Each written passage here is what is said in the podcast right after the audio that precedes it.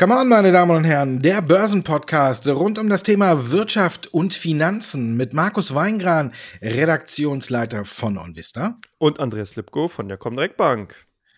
Andreas, das Wetter wird wieder schöner. Deutschland ist im Achtelfinale und Janet Yellen spielt die Inflation runter. Was will man mehr? Auf ihrer letzten Rede hat sie gesagt, Richtung Jahreswechsel nähert sich die Inflation wieder zwei Prozent an hm, dauert das zu lange? Und vor allen Dingen, was ist, nähert sich zwei Prozent an?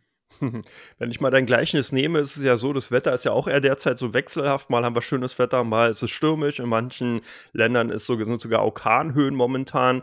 Dann, äh, ja, Achtelfinale war ja auch eher so eine Hängepartie. Hier ist ja sozusagen eigentlich nur, ja, mit viel Glück und mehr oder mehr Glück als Verstand sozusagen dann eben der Einzug gelungen. Und so ähnlich sieht es auch derzeit mit dem Inflationsthema aus.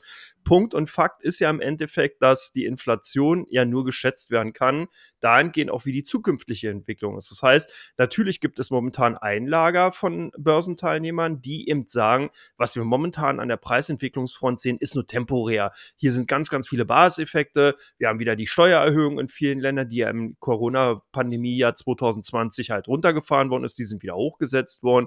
Wir haben sehr, sehr viele Sonderfaktoren bei zum Beispiel Rohstoffpreisen und anderen wichtigen Komponentenpreisen, wie zum Beispiel im Halbleitersektor, wo eben aufgrund von gestörten Lieferketten oder Produktionsketten eben Preissteigerungen zu sehen sind, die wir dann aber im kommenden Jahr nicht mehr sehen werden. Und deswegen ist dieses Lager, die sagen, nein, diese Preissteigerungen, die wir sehen, sind temporär. Das heißt, wir werden zum Ende des Jahres wieder eine Abkühlung sehen.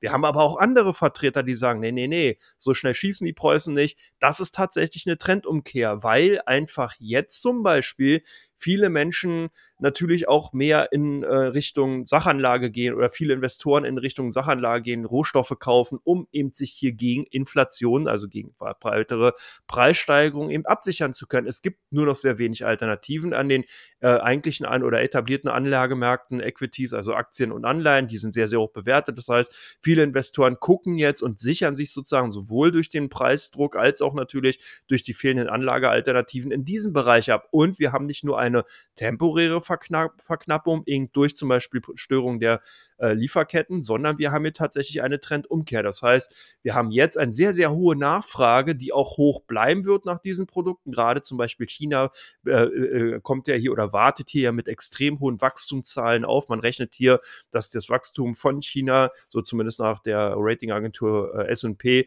über 8% betragen könnte. Und das bedeutet, das Powerhouse China ist wieder am, am richtig am durch drehen sozusagen und kann hier den Motor richtig hochlaufen lassen. Und diese Nachfrage beziehungsweise dieses Hochlaufen bedeutet natürlich eine nachhaltige Nachfrage an eben den Rohstoffmärkten. Und das führt dazu, dass die Preise längerfristig steigen werden. Also du siehst schon aus meiner Sicht heraus oder beziehungsweise von den beiden Börsenlagern derzeit sehen wir hier eine sehr, sehr ambivalente Haltung. Und es ist natürlich klar, dass da die als Notenbankerin beziehungsweise als Wirtschaftsministerin dann eben Yellen hier natürlich sagt, ja, ja, nee, so wie gesagt, die äh, Pferde werden sich wieder beruhigen, alles wird wieder zurück zurückkommen. Zwei Prozent, damit kann man leben. Das ist ja auch so ein bisschen die Zielgröße gewesen, mit der ja auch die EZB und auch die US-Fed gerechnet haben. Die wollten ja wünschenswerterweise eine Inflation von zwei Prozent haben.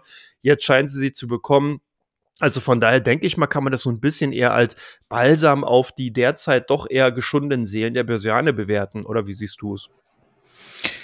Ja, so ähnlich. Für mich ist es äh, sich ein wenig Zeit erkaufen. Ich glaube, man kann es gerade, wie du sagtest, gar nicht so richtig einschätzen, ob das tatsächlich so ist. Es sind alles Schätzungen und äh, wenn man jetzt guckt, äh, China äh, brummt, wie du gesagt hast, dann hat man noch mal einen Corona-Ausbruch äh, im Containerlager in China, was auch die Lieferketten wieder ein wenig belastet hat. Ähm, ja, ich glaube, es ist 50% Schätzung und 50% Hoffnung. Oder machen wir 33% äh, Schätzen, 33% Hoffnung und äh, 33% Balsam für die Anleger. Ich bin mir noch nicht so zu 100% sicher, ob das tatsächlich äh, alles so kommt. Wenn man guckt, Energiepreise sind weiterhin sehr hoch. Ich bin heute an der Tankstelle heute früh vorbeigefahren, äh, 1,43 der Diesel. Ich glaube, letztes Jahr um die Zeit äh, hat er mit der 1-Euro-Marke irgendwie gerungen und jetzt sind wir bei 1,43. Also da sieht man ja schon, äh, wo auch ein Großteil der Inflation oder des Anstiegs herkommt, wenn man äh, sieht, dass äh, sich Benzin fast 50 Prozent verteuert hat. Also, ähm, und ich glaube auch, dass zum Beispiel das nicht so schnell wieder zurückgehen wird. Wir haben hier neue Steuern noch drauf und alles und äh, ich glaube, wir knabbern dann noch ein, ein, Stück weit mehr rum. Und wenn man alle so hört, Chipmangel und alles, wie du schon gesagt hast, äh, wird sich das auch alles nicht so schnell auflösen. Also, ähm, ja, es ist balsam, aber ich glaube, ähm, dass die Angst oder ja, ist ja manchmal schon fast Panik, wenn man sieht, was dann für Verkäufer einsetzen, äh, uns noch weiter begleiten wird, weil ich glaube, dass wir so schnell jetzt noch keine Kehrtwende sehen. Ich glaube, dass wir in den kommenden zwei, drei Monaten immer noch eine hohe Inflationsrate sehen werden und ob man dann äh, noch damit äh, über die Runden kommt, wenn man sagt, ha, ja, ist ja eben nicht über sechs, sondern ist weiter irgendwie bei fünf oder irgendwas, ähm, dass es dann doch nochmal äh, zu leichten Verwerfungen kommt, dass hier wieder diese Panik aufkommt. Und wenn wir jetzt äh, auch gucken, beim nächsten Thema, ähm, Verbot von Polysilizium-Importen aus Xinjiang, ähm, das könnte die Preise ja auch nochmal in die Höhe treiben. Ne? Alle anderen werden natürlich jetzt gefeiert, wie Wacker Chemie, äh, die ja äh, reines Polysilizium anbieten. Die gehen nach oben. Die Solarwerte sind gestern gestiegen, aber vielleicht kommt es ja auch jetzt bei Polysilizium erstmal zu einer Knappheit. Und das ist ja auch so ein wenig der Grund, warum äh, Joe Biden hier bei diesem Verbot so ein wenig gezögert hat oder es immer noch nicht so richtig durchgebracht hat. Es wird ja immer noch diskutiert, dass er es äh, jetzt irgendwann auf den Weg bringt. Zum einen wird es natürlich die Beziehungen zu China äh, eintrüben wieder, noch ein Stück weiter. Und zum anderen ist halt die Frage, wenn die Importe aus Xinjiang wegfallen, wie kann man das alles wirklich kompensieren? Oder steigt der Preis dann? Und wir sehen hier auch wieder steigende Preise, was die Inflation ja auch noch mal ein Stück äh, wahrscheinlich antreiben könnte. Oder? Ja, interessant ist natürlich, dass, äh, wenn man sich die Verhältnismäßigkeit beziehungsweise das Verhältnis zwischen USA und China offiziell auf dem politischen Parkett ansieht, dann scheint er hier zumindest erstmal alles nicht unbedingt eitel Sonnenschein zu sein, aber beide Seiten sagen mal, ja, ja, wir kommen gut miteinander aus, wir werden am G20-Treffen äh, uns dann nochmal den Status quo ansehen und so weiter. Also in diese Richtung scheint hier zumindest erstmal keine Wolke am Horizont zu sein. Guckt man mal ein bisschen tiefer und hinter die Kulissen, merkt man eben schon, dass hier doch sehr, sehr viele Themen eben hochgekocht werden, beziehungsweise hier jetzt momentan sehr viele Geschütze neu positioniert werden. Und da ist das im Endeffekt auch nur ein weiteres Geschütz, was ihm strategisch positioniert wird. Wir haben in der Vergangenheit wieder die aufgekochte Diskussion gesehen rund um das Thema Delisting von chinesischen Aktien an den US-Märkten. Da Stichwort Blacklist, was ja auch viele Zuhörer und Marktteilnehmer gerade in Deutschland ihn auch betrifft, weil man hier natürlich Angst hat, ob die Aktien, die man eben hatte in Form von ADRs auf chinesische Unternehmen, dass die überhaupt noch handelbar sind. Und da ist sozusagen jetzt das Verbot von Silizium, Polysilizium-Importen aus Xinjiang, also aus China, beziehungsweise geht das ja noch sogar noch weiter. Hier hat ja Biden ganz klar über Importsanktionen von Solarprodukten, Solarpanels von chinesischen Unternehmen nach Amerika überlegt. Das heißt, es geht hier nicht nur um die Polysilizium Importe direkt, sondern es geht hier tatsächlich um komplette Solaranlagen von chinesischen Unternehmen. Und daraufhin sind natürlich auch viele Aktien von den chinesischen Unternehmen stark unter Druck gekommen. Und natürlich die Konkurrenz ist dann erstmal angesprungen, klar, weil die natürlich dann nicht mehr diese, diesen Druck, den Preisdruck eben von den chinesischen Unternehmen zu befürchten haben, sollte es eben zu diesen Sanktionen kommen. Also man merkt schon, dass insgesamt die, ähm, die, da sehr, sehr viel Schwung drin ist. Und man muss auch schon hinter den Kulissen gucken, man muss auch schon ein bisschen tiefer in dieses Thema einsteigen. Dann sieht man ganz schnell, dass hier wirklich eigentlich eine Menge brisantes Potenzial da zumindest erstmal noch da ist. Und das zeigt sich auch in den Notierungen von vielen chinesischen Unternehmen eben an den ausländischen Börsen, dass hier Investoren eher vorsichtig sind, währenddessen in den USA bei den amerikanischen Technologiewerten ein Rekord hoch nach dem anderen gefeiert wird, ist bei den chinesischen Unternehmen doch eher momentan flau Flaute angesagt. Und die dümpeln eher auf so einem niedrigen Niveau her. Und ich denke, das ist daher wirklich zu sehen. Jetzt aber nochmal zurück zu dem Thema natürlich Einfluss auf die Preisentwicklung von zum Beispiel Polysilizium-Importen. Die muss man sehen, dass viele Unternehmen solche Ad-Hoc Preissteigerung bei den Rohstoffen tatsächlich erstmal aus der Marge bezahlen. Das heißt, die Preise werden natürlich nicht sofort sprunghaft in diesem Bereich ansteigen, sondern die Gewinne in diesem Sektor werden dann tendenziell erstmal kleiner. Sollte man hier eine langfristige Preissteigerung sehen, zum Beispiel durch die Verbote dann eben von Polysilizium, aus China, dann äh, kann man natürlich auch damit rechnen, dass genau diese, diese Preissteigerung natürlich auch in den Endpreisen weitergegeben wird. Aber da kann man ungefähr mit rechnen, dass es so zwei bis drei Quartale erstmal braucht. Und von daher denke ich mal, dass sich dann zumindest dieser Effekt erst frühestens in 2022 zeigen wird. Und dann ist natürlich spannend, was machen die anderen Preise? Du hast bereits angesprochen, Diesel, also das heißt Energieträgerpreise aus dem Erdölbereich. Wenn die natürlich wieder zurückkommen, dann kann so, solche Preissteigerungen in anderen Bereichen aufgefangen werden. Also das heißt, ich würde es hier eher aus der politischen Komponente her betrachten und weniger aus der Preis-Einflussseite. Äh, Oder siehst du das anders, Markus? Nö, aber es ist trotzdem so eine leichte, latente Gefahr. Ne? Man muss ja gucken.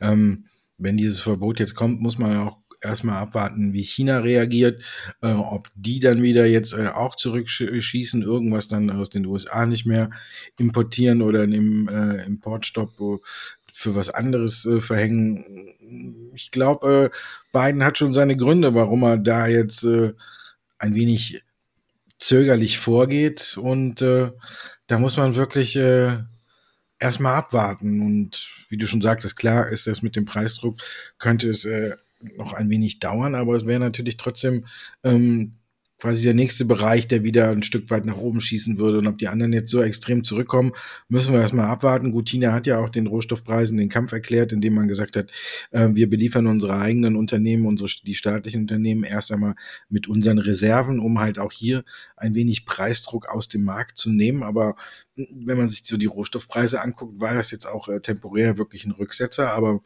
äh, mittlerweile ziehen ein paar Rohstoffe schon wieder an und deswegen müssen wir mal gucken, wie schnell sich das wirklich mit der Inflation dann auch äh, erkennbar wieder Richtung zwei Prozent bewegt. Ich meine, wir sind ja noch auf einem relativ hohen Niveau, aber man muss halt auch Schritte sehen, dass es immer kleiner wird. Und ich finde, dass die Gefahr erst nochmal zwei, drei Monate die Inflation auf hohem Niveau verharrt, immer noch ganz äh, ja, akut bis möglich und deswegen könnte das wieder zu leichten Spannungen an den Märkten führen.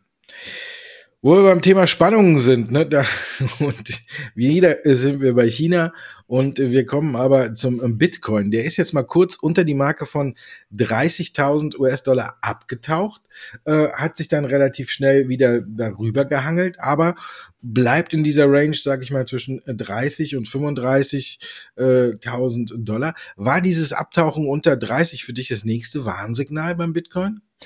Na, ich glaube, dass man vielleicht beim Bitcoin eher andere Warnsignale heranziehen sollte. Zum einen ganz wichtig, immer die Euphorie, das Euphorie-Level mit dranziehen. Wir haben ja hier auch schon mal im Februar, April öfters über das Thema gesprochen. Da sind ja Kursziele rumgereicht worden, da ist ein schwindlig geworden, 250.000 US-Dollar in diesem Jahr, 500.000 US-Dollar. Wer bietet mehr, war das Motto.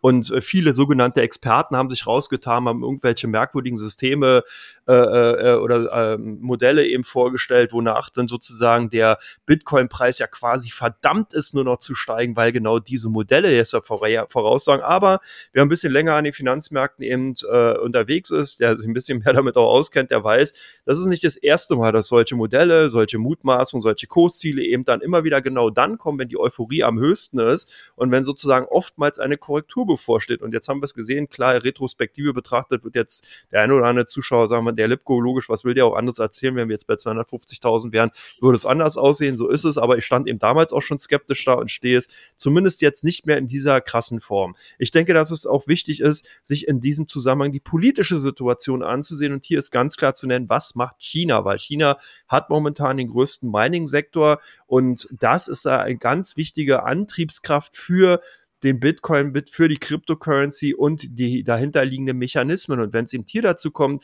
dass man merkt, dass aus der politischen Seite Restriktionen zu erwarten sind, dass also hier zum Beispiel gesagt wird, das Mining wird verboten oder Bitcoin teilweise nicht mehr als Zahlungsmittel akzeptiert oder nicht mehr geduldet ist, das sind alles äh, dann eben Richtungen, das sind alles Tendenzen, die dann eben negativ auf den Bitcoin-Preis einwirken. Das heißt, klar kann man auf der einen Seite die technischen Aspekte heranziehen, die sind sicherlich auch dann erstmal zumindest für großen große Überschau interessant, aber momentan wesentlich wichtiger sind natürlich hier die politischen Einflüsse, die eben bei den Cryptocurrencies wirken, weil diese dann sich nicht unbedingt an die Charttechnik halten, sondern die kommen ad hoc aus dem Lameng heraus und führen natürlich dazu, dass der Preis dann reagiert. Und das führt bei dem Bitcoin natürlich, du hast ja bereits gesagt, zu einer extrem hohen Schwankungsbreite. Wir sehen hier teilweise Kursschwankungen innerhalb von wenigen Handelstagen von 10, 15 Prozent.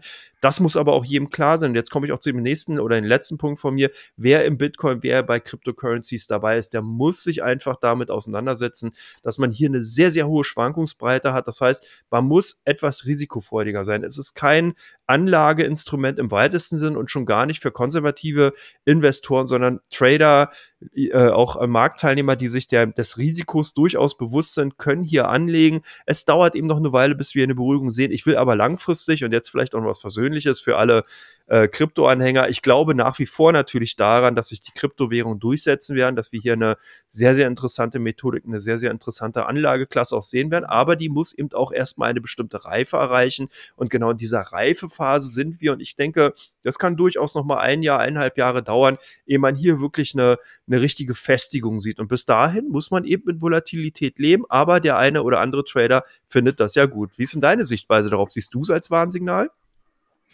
So ein kleines bisschen, ja. Ich glaube, dass ähm, die Anschlusskäufe immer, ja, die, die kommen noch, aber ich glaube, irgendwann könnten sie auch ausbleiben. Es ist äh, klar, wie du schon gesagt hast, China macht Druck, hat ja im Grunde genommen den ganzen Bitcoin-Schürfern, die sich ja in der Mongolei befinden, äh, quasi fast schon den Strom äh, abgedreht. Ähm, es dauert halt auch ein wenig, bis diese ganzen Rechenzentren umgezogen sind, bis hier wieder äh, Ruhe hinkommt. Jetzt kann man natürlich sagen, äh, Venezuela ist ja ein ganz, ganz kleines Land, ne? aber ich glaube, die haben äh, den Bitcoin für sich da als Chance entdeckt und sagen ja, sie wollen hier große Rechenzentren hinter äh, aufstellen, die Bitcoin schürfen und die, die äh, mit Vulkanenergie angetrieben werden. Ähm, aber bis alles dann soweit ist, aber Vielleicht wird ja äh, Venezuela so ein kleines Eldorado für Bitcoins äh, oder Bitcoin-Schürfer und allen. Sie wollen es ja auch als offizielles Zahlungsmittel einführen, da sie ja im Grunde genommen keine eigene Landeswährung haben, sondern nur ähm, den Dollar. Ähm, aber bis das alles sich dahin verschoben hat, ich glaube, da haben wir beide äh, auch jeder uns äh, ja, ein Pullover mindestens gestrickt, ne? Aber ähm, das dauert noch ein wenig, ja. Ich bin ja auch wie du noch äh, bullish für äh, den Bitcoin, aber ähm, ja, ich glaube, so ein Horn hat die ersten Risse. Und ähm, ich habe auch schon bei Mahlzeit gesagt, ich würde, wenn ich wieder auf meinen Einstandskurs bin, viele sind ja bestimmt auch über 40 rein, äh, würde ich ein wenig äh, Druck aus der ganzen Investition nehmen, vielleicht ein wenig äh, das Ganze zurückfahren, weil eben diese Unsicherheit da ist. Das Lager, die Lager sind, glaube ich, gerade aktuell 50-50 äh, gespalten. Die Bitcoin-Befürworter, die immer noch äh, mit Preisen, die du schon genannt hast, um sich werfen und andere, die sagen, es geht wieder Richtung 5000 runter.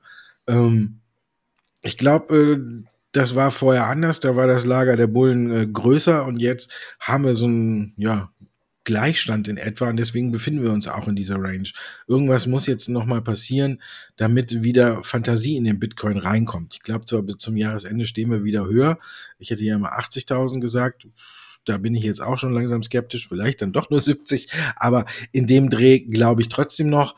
Aber man kann sich da nicht so genau festlegen. Wie man sieht, es kommen immer wieder äh, neue Sachen, die belasten. Erst war es China, zuvor hatte ja schon äh, Janet Yellen, dann äh, Christine Lagarde auf dem äh, Bitcoin draufgehackt und das ist dann so eine Kette, die dann immer mehr für Verunsicherung sorgt. Also ja, ich bin immer noch äh, guter Dinge, dass wir am Jahresende deutlich höher stehen als jetzt, aber trotzdem hat das Hörnchen äh, da einen Riss. Und damit der Riss nicht größer wird, kommen wir zu den Fragen, die Sie gestellt haben.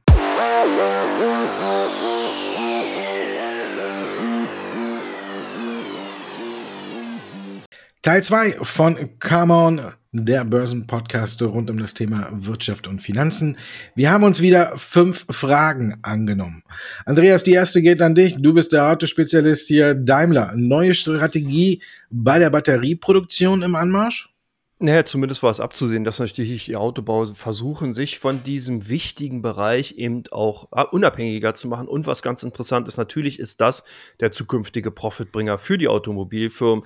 Das bedeutet, dass man hier im Gegensatz zu früher, wo eben Autos betankt wurden, man aufgrund der Motorentechnik, die da drin ist, viele Serviceleistungen, Ersatzteile und so weiter natürlich an den Mann und die Frau bringen konnten und damit dann natürlich auch nachhaltig Geld verdient hat, ist es zukünftig dann der Akkubereich. Und das ist natürlich nachvollziehbar, dass dann jetzt viele Autofirmen kommen und sagen, wir produzieren das in-house, wir werden das in-house anbieten, damit wir eben genau hier noch die Margen zukünftig draufschlagen können und nicht nur durch den Autoverkauf eben entsprechend Geld verdienen, sondern eben auch durch den nachhaltigen Verkauf dann der Akkus. Und da ist dann Daimler jetzt auch in diese gleiche Richtung geschlagen. Wir haben es ja bereits schon bei Volkswagen gesehen und versucht jetzt auch hier äh, zumindest in Eigenregie oder in Zusammenarbeit mit einem Partner entsprechende Akkus zu bauen oder zu produzieren. Man hat hier im vergangenen Jahr bereits eine Kooperation mit chinesischen Partnern äh, eingegangen oder beziehungsweise hat versucht, hier ähm, das Feld zu belegen. Da soll ja bei Bitterfeld irgendwie ein Riesenpark errichtet werden. Da zeigt sich aber momentan doch die ein oder andere Schwierigkeit auf. Also es ist keine so der genannte Gigafactory von Tesla, die eben mal innerhalb von wenigen Monaten hochgezogen wird, sondern hier scheinen doch die ein oder anderen Probleme eben vorzuherrschen. Also ich denke, das Thema ist auf jeden Fall interessant und auch die Autobauer, wie dann eben eine Volkswagen oder auch vielleicht zukünftig eine Daimler, die das in-house haben, werden davon überproportional profitieren. Wichtig ist aber jetzt, wie lange es dauert wann tatsächlich die Produktion läuft und vor allen Dingen, was für eine Marge drin ist. Und ganz, ganz wichtig natürlich, das ist eben ein Technologiebereich, das heißt Energiespeicherung, Energieeffizienzschaffung ist hier das Stichwortthema. Da wird natürlich auch darauf geschaut, wie äh, effizient sind diese Batterietechnologien und da bleibt natürlich auch die Zeit nicht stehen, sondern man hat einen unheimlichen Druck durch viele junge Unternehmen, die hier eben immer wieder neue Technologien erforschen und die natürlich auch versuchen, auf den Markt zu drücken. Also das wird noch auf jeden Fall spannend, aber ähm, die Batterieproduktion ist zumindest eine nennenswerte und eine gute Strategie für Daimler. Ich denke, dass das auch weiterhin gut für die Aktien sein kann, aber man muss natürlich, wenn man eben darauf baut, weiterhin die Nachrichtensituation verfolgen und sehen, wann hier tatsächlich dann das Finale erreicht wird. Final, ja, Nachrichtenlage bei Bayer wird ja nur auch nicht besser. Ist, bist du jetzt final dabei zu sagen, Bayer ist ein No-Go-Area oder äh, denkst du, siehst du hier so auch noch einen kleinen Silberstreif am Horizont? Ne, die Hoffnung stirbt zuletzt, ne? Hat man im Deutschlandspiel gesehen. da haben wir ja auch kurz vor Schluss den Sack zugemacht, aber auch hier gilt ähnliches wie vorhin äh, beim Bitcoin gesagt. Klar, ich denke immer noch, Bayer ist ein riesengroßes Unternehmen. Bayer wird nicht vor die Hunde gehen, aber Bayer ist langsam dazu verdammt, dieses Thema wirklich vom Tisch zu bringen. Ich glaube, die Nerven der Anleger äh, sind durch jede weitere Nachricht bezüglich äh, Klagen und alles immer weiter abgestraft und äh, auch angespannt. Ähm, man hat zwar schon sehr viele Klagen äh, über die Hälfte abgearbeitet mit Vergleichen, aber man hat eben noch nicht diesen ganz großen Vergleich geschlossen. Und äh, jetzt war ja Anfang der Woche wieder ein neuer Prozess, der in die Medien rückt. Ähm, hier geht's ja auch darum, sollte Bayer hier vor Gericht wieder eine Niederlage äh, erleiden, äh, da muss man wieder Berufung einlegen, aber diese Niederlage an sich würde ja ähm, die Position bei äh, den Vergleichsverhandlungen, die gerade noch laufen, wieder etwas schwächen. Wenn man sieht, die Gerichte geben hier wieder den Klägern Recht. Die Aktie kämpft jetzt mit der 50-Euro-Marke.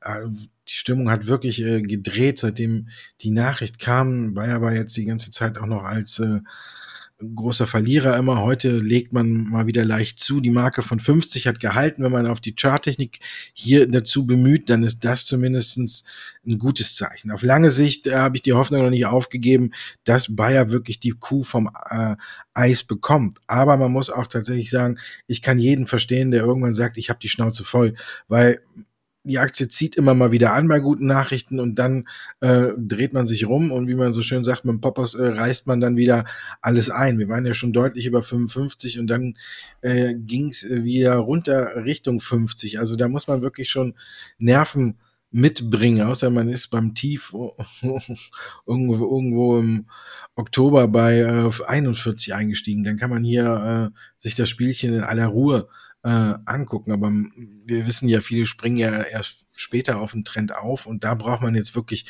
äh, gute Nerven, sag ich mal. Solange die 50 hält, würde ich auch weiterhin an der Aktie festhalten und hoffen, aber ich glaube, ähm, Bayern muss langsam liefern. Mitte des Jahres haben wir jetzt. Also dritte, vierte Quartal muss die Kuh wirklich vom Eis sein. Sonst, glaube ich, verlieren viele wirklich die Geduld und haben dann auch Angst, dass größere Zahlungen auf Bayer zukommen und dann könnte es die Aktie tatsächlich dann auch mal unter 50 treiben. Also hier ist wirklich Handlungsbedarf, aber aktuell würde ich die Flinte jetzt äh, noch nicht ins Korn werfen.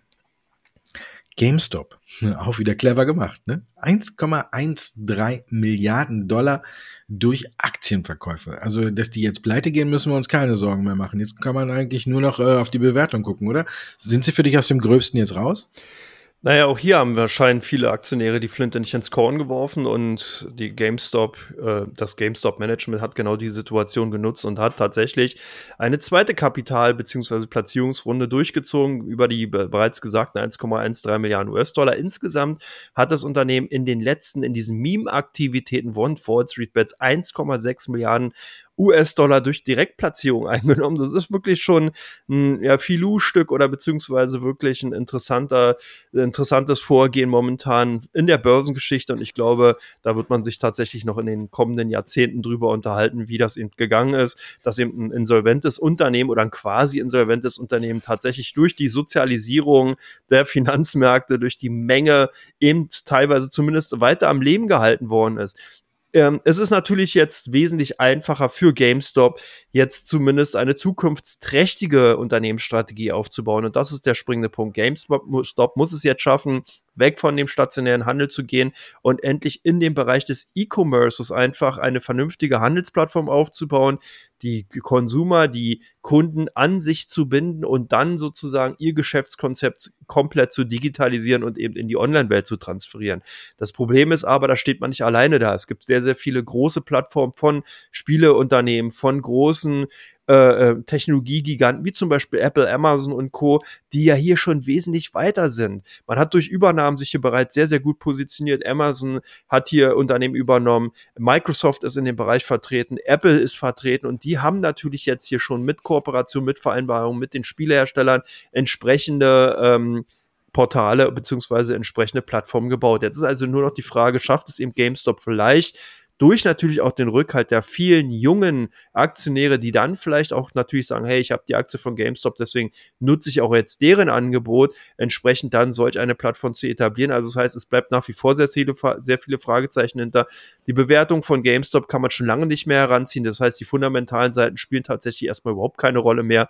Die sind außer Kraft gesetzt worden. Jetzt geht es eben nur noch darum zu sehen, kann diese äh, Plattform tatsächlich etabliert werden? Wenn ja, wie zukunftsträchtig ist die? Und dann wird sich alles weitere zeigen. Aber zumindest ist erstmal vor, äh, vor äh, kurzfristig zu sagen, dass hier sich erstmal die Dramatik, was die finanzielle Situation bei GameStop angeht, zumindest erstmal dahingehend entspannt hat. Da hast du vollkommen recht. So, kommen wir zum nächsten Thema. Delta-Variante. Impfstoffaktien nicht mehr aufzuhalten. Ein Gutes ist ja sozusagen, dass man durch die Coronavirus-Pandemie jetzt jeder auch das griechische Alphabet komplett einmal lernen wird. Man kann davon ausgehen, dass sozusagen auch der letzte Buchstabe eben erreicht wird. Glaubst du, dass davon die Impfstoffaktien noch weiter profitieren werden, Markus? Ja, auf jeden Fall. Also ich denke schon. Ähm, es gibt immer wieder neue Fantasie. Dann haben wir diese Kombination äh, Delta-Variante. Äh, und äh, Booster-Shot, wo man sagt, eventuell muss eine dritte äh, Impfung her. Ähm, die Frage ist, wer traut sich jetzt noch in den Markt? Und äh, ich glaube, wenn man sich so umhört und was man so aus, äh, auch aus dem Bekanntenkreis oder wenn man sowas hört, ähm, glaube ich, dass sich die einzig und allein die mRNA Impfstoffe am Ende durchsetzen werden. Jeder möchte eigentlich im Grunde genommen nur Moderna oder ähm, BioNTech und ich glaube, dass uns Corona so schnell auch nicht mehr verlassen wird. Ich glaube, dass es sich ähnlich verhalten wird wie mit äh, Grippeimpfungen, dass man äh, vielleicht jedes Jahr äh, eine Auffrischung braucht, damit äh, da nichts mehr passiert. Mit, da gibt's ja auch noch keine Langzeitstudien, also man weiß ja gar nicht, wie lange jetzt diese äh, die Impfung Schutz bietet dann gibt es diese Varianten. Äh, Biontech hat gesagt, man überprüft quasi wöchentlich äh, auf, wie der Wirkstoff auf diese Varianten wirkt.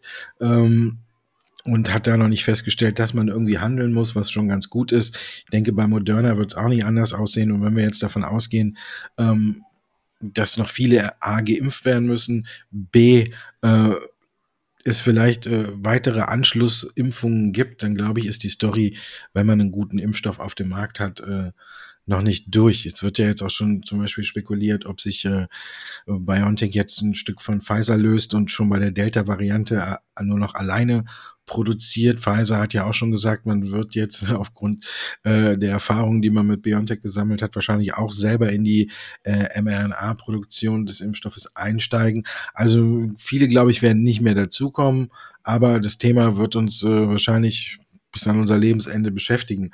Und von daher glaube ich, die Story ist nicht vorbei. Man sollte jetzt nur fein selektieren, ähm, ob man jetzt eine CureVac haben muss und äh, darauf spekuliert, dass sie wirklich äh, dann tatsächlich noch einen Impfstoff der zweiten Generation auf den Markt bringen, muss man tatsächlich erstmal abwarten. Also bei Moderna und BioNTech sehe ich das äh, ganz gut. Weiterhin, äh, da kann man in Ruhe dabei bleiben und Rücksetzer sind ja auch immer, Biontech ist ja auch immer sehr schwankungsfreudig, wo früher mal eine Korrektur von drei vier Prozent war, ist bei Biontech ja manchmal schon äh, im zweistelligen Bereich und ich glaube, wenn so Rücksetzer kommen, kann man sich die Aktie äh, doch in aller Ruhe anschauen. Also ich glaube, das Impfstoffthema wird uns, ja, das glaube ich, äh, wahrscheinlich ein Dauerthema im Podcast. Ich glaube, da das stellt äh, den Handelsstreit und Wirecard stellt Corona weit in den Schatten.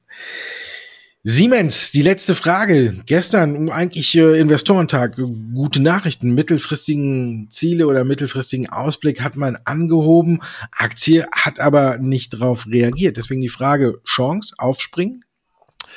Ähm, ja, wenn man sich den Aktienchart ansieht, und hier kann man das tatsächlich im Gegensatz zu zum Beispiel bei dem Bitcoin macht das Sinn, dann sieht man ganz schnell, dass die Aktien in, innerhalb eines des letzten Jahres über 30 Prozent an Kurswert zugelegt haben. Und wir können uns ja hier auf die Schulter klopfen. Wir haben ja Siemens immer wieder als wirklich Standardinvestment im DAX vorgestellt. Wir haben gesagt, da kann man immer drauf raufschwingen. Im Endeffekt, ich denke, dass man jetzt hier vorsichtig sein sollte, zumindest erstmal, weil halt sehr, sehr viel eingepreist ist.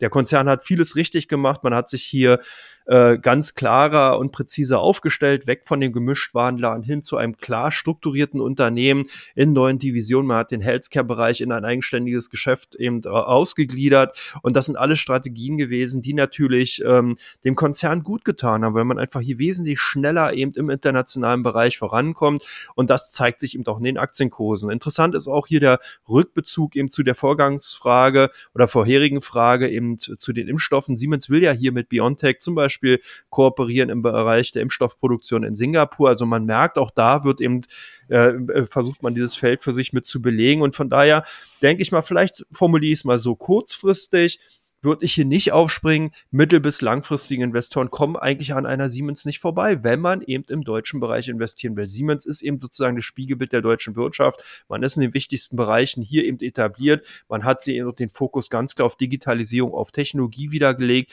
Und das ist für mich zumindest mal ein gutes Zeichen. Aber kurzfristig denke ich mal, sind hier erstmal wirklich sehr, sehr viele positive Aspekte eingepreist. Und da sehe ich das Kurs ähm, die, die Co-Chance doch eher verhalten und denke bestenfalls irgendwie eine Seitwärtsbewegung, eine ausgedehnte. Ansonsten aber, wie gesagt, mittel- bis langfristig führt eigentlich aus meiner Sicht heraus an Siemens kein Weg dran vorbei.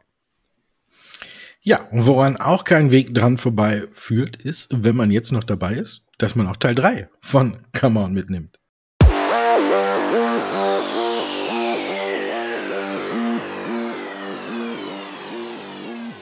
Come on, in der Börsenpodcast, unser dritter Teil. Wir gucken auf die Aktien, die im Fokus stehen bei der Comdirect und bei OnVista. Wir fangen mal an mit Fox E-Mobility. Was machen die Anleger bei euch mit dem Wert? Ja, momentan ist zumindest Interesse da und man sieht, dass hier doch eher gekauft wird. Interessant ist, dass was man in den letzten Tagen sieht, dass der Fokus auf kleine Unternehmen sehr, sehr stark äh, angewachsen ist. Deswegen habe ich hier heute auch einige aus diesem Bereich mitgebracht. Und darunter auch die Fox E-Mobility. Ich habe mir das mal angesehen. Das ist ein deutsches E-Mobilitätsunternehmen, was vielleicht ganz interessant ist und in dem internationalen Vergleich auch noch sehr, sehr gering kapitalisiert. Es gab eben eine Nachricht, die äh, zumindest erstmal für die weitere Anschlussfinanzierung von dem Unternehmen, von den Produkts bzw. von der Entwicklung gesorgt hat. Und demzufolge scheinen ja doch einige Aktionäre das nie, sehr, sehr niedrige Kaufniveau bei den Aktien dann eben äh, zu nutzen zu wollen. So scheint zumindest. Deswegen kommt die Aktie so langsam in, den, in die Top 10 bzw. in die meistgehandelten Werte bei der Comdirect rein. Bei euch ein alter Kandidat gesucht, Plug Power. Was ist der Grund? Es gab Zahlen unter der Woche, also und die Aktie hat darauf mit einem zweistelligen Kursplus äh, reagiert und äh, da haben natürlich viele gesucht und geguckt, was war da los und äh, ich muss sagen, ähm, Zahlen waren ganz okay und äh, Umsatz gesteigert und es kann wieder aufwärts gehen. Ich hätte ja schon vor längerer Zeit gesagt, so um die 20 Dollar könnte man mal leicht wieder einen Fuß in die Tür stellen. Wer das jetzt gemacht hat, äh, der wird sich freuen. Die Aktie ist ganz gut angezogen. Mittlerweile sind auch wieder äh, die 50-Tage-Linie und die 200-Tage-Linie, wenn man die mal sich im Chart einblendet und drauf guckt, äh, in, sage ich mal, leicht beruhigender Weise äh, unter dem Kurs und ähm, deswegen, wer dabei ist, kann jetzt auch noch dabei bleiben und sollte die Welle ein wenig mitnehmen. Also das Bild hat sich jetzt bei äh, Plug Power deutlich aufgehellt und deswegen gucken viele bei uns drauf. Adler Group verkaufen viele bei euch. Man redet, die Shortseller wären am Werke. Ja, zumindest sind sie sehr äh, aktiv, was den Handel angeht. Wir haben natürlich gestern doch einige Stop-Loss-Auslösungen gesehen, aber insgesamt scheint auch das eben viele dieses niedrige Kursniveau genutzt haben, um wieder in das Unternehmen reinzugehen. Genau, das ist ja momentan die Situation, wir haben hier ein Immobilienunternehmen äh, ähm, äh, aus Deutschland mit dem Fokus eben auf Wohnimmobilien in Berlin und ähm, deswegen ist natürlich da der, das Fokusthema Immobilien insgesamt weiterhin sehr stark bei vielen Aktionären vertreten. Man spekuliert ja hier, dass eventuell ein Übernahmeangebot kommen könnte. Auf der anderen Seite hat man eben auch sehr viele Protagonisten, die sagen, nein, das wird nicht kommen. Und demzufolge sind die Aktien doch von den Handelsaktivitäten äh, sehr stark vertreten gewesen und äh, deswegen hier auch an der Position bei Come On mit reingerückt. Bei die, euch, die Wader, da gab es ja auch ein ganz witziges Ereignis, ähm, die gesucht worden sind. Ja, da ist äh, bei einigen, äh, einige haben äh, stark geflucht Anfang der Woche, nachdem äh, Porsche erstmal bekannt gegeben hat, dass man eben Batterien zusammenbaut mit einem in Anführungszeichen äh, Konkurrenten Custom Cells. Daraufhin ist die Aktie von Warta unter Druck gekommen, weil man jetzt Porsche als möglichen Kandidaten ausgeschlossen hat. Einige haben verkauft und quasi einen Tag später, um äh, den Druck wieder etwas aus der Aktie zu nehmen, hat quasi Warta, äh, ja, wie, wie man es äh, sagen mag, äh, die mit der Sache vertrauten Personen losgelassen. Und äh, dann wurde berichtet, dass Porsche auch mit Warta äh, ins Geschäft kommt. Aber ich glaube, die endgültige Bestätigung von Porsche ist noch nicht da. Aber dann hat die Aktie wieder gedreht und ist wieder nach oben gezogen. Ich hatte ja gedacht, und ich schließe jetzt auch noch nicht aus, dass äh, Warta auch noch mit AMG äh, ins Geschäft kommt, der, der Tuning-Abteilung von Daimler. Ich glaube, da hat man auch noch einen ganz guten Kunden, äh, den man gewinnen könnte. Sollte das kommen, dürfte es weiter nach oben gehen. Jedenfalls ist die Aktie Achterbahn gefahren in dieser Woche. Jetzt steht sie aber höher und alle, die aufgrund vom Montag der Nachricht, dass Porsche mit Custom Sales ähm, zusammenarbeitet, äh, die Aktie verkauft haben, die haben sich dann ein wenig äh, gekniffen gefühlt und äh, ja, das ist unglücklich gelaufen und ja, aber wer den längeren oder wer die Geduld hat, zeigt sich hier auch mal wieder, ähm, der kann dann am Ende doch äh, Früchte ernten. Torchlight Energy. Kommst du jetzt mit dem Penny Stock um die Ecke? Nee, der, es war mal ein Penny Stock. Guck dir mal den Chart an, dann siehst du, dass da, was da abgegangen ist. Das Unternehmen ist halt ein klassisch auch ein Meme-Stock und deswegen sind sie auch hier. Die sind tatsächlich unheimlich stark nachgefragt gewesen. Das hat aber damit zu tun, es ist die gleiche Kategorie wie AMC Entertainment, wie GameStop und Co. Das heißt, wir haben ja eine Aktie, die tatsächlich durch eben Wall Street Bets, durch, den, durch das Reddit-Forum getrieben wurde. Die Aktien haben sich innerhalb kürzester Zeit vervielfacht, tatsächlich von einem Penny Stock innerhalb über neun, zehn US-Dollar hochgeschossen ohne dass sich da wirklich fundamental viel geändert hat. Man strebt zwar einen Merger mit einem anderen Unternehmen, aber das ist eigentlich im Endeffekt alles nur äh, Pille-Palle dahingehend, wenn man sich eben die Bewertung dieses Unternehmens ansieht. Ich habe es tatsächlich nur mal mitgebracht, weil ich auch am Anfang gesagt habe, es sind tatsächlich jetzt hier in den Sommermonaten teilweise Unternehmen gesucht, die hat man vorher noch nie gehört. Die sind eben äh, im Bereich der äh, ja, Penny Stocks oder der eher kuriosen Börsenecke zu finden. Aber das ist eben auch ein Zeichen von Börse. Man sieht, dass gerade in Sommermonaten so eine Unternehmen kommen und deswegen wollte ich sie einfach auch mal heute mit in die Sendung mit reinnehmen. Das ist dann eben, und natürlich auch, weil die eben stärker bei uns gehandelt werden. Bei dir, last but not least, die Shop-Apotheke gefragt. Ja, die ist ja auch wieder schön unter Druck gekommen. Es gab eine Abstufung äh, auf Halten und man hat gesagt, dass eben der dass die Einführung des E-Rezeptes doch nicht äh, so glatt über die Bühne geht, sondern eher holprig kommen könnte oder holprig werden dürfte. Deswegen äh, hat man äh, hat die Shop-Apotheke dann mal wieder abbekommen. Uh, die schöne Erholung, die angesetzt war, ist damit erstmal wieder vom Tisch. Trotzdem glaube ich, die Wahrheit liegt irgendwo in der Mitte und für uns haben natürlich viele nach dieser, nach dem Grund gesucht, weil in dieser Woche hat die Shop-Apotheke ja federn lassen müssen. Das äh, ist schon mal ganz klar. wenn man sich das anguckt, ähm, heute ist er auch wieder unter Druck innerhalb von fünf Tagen. Gut, hat sie jetzt aber auch mit dem Auf und Ab ein wenig äh, verloren. Aber wenn wir uns angucken, ja, es ging jetzt hier von 180 Richtung 155. Das ist schon mal jetzt äh, dann in einer, ein guter Schluck aus der Pulle. Ne? Und ja, den Knick wollten halt einige auch hier abhaben und äh, gucken, wo der herkommt. Aber ich glaube, auf lange Sicht ist die Shop-Apotheke gut aufgestellt, hat eine gute Übernahme getätigt und man sollte auch hier nicht das Gewehr in das Feld werfen, um nicht mich schon wieder zu wiederholen, mit Flinte ins Korn schmeißen. Ähm, auch hier, glaube ich, langfristig wird sich das alles in Wohlgefallen auflösen. So, und wir lösen auch auf. Es geht ins Wochenende. Endlich, ne? Samstag ist wieder Fußball. Ja, dann gehen wir jetzt ins Wochenende. Fußball steht vor der Tür. Ich hoffe, das Wetter wird schöner. Markus, dir wünsche ich natürlich alles Gute. Freue mich auf die nächste Aussendung am kommenden Freitag und euch natürlich auch alles Gute. Vielen Dank fürs Hören. Tschüss.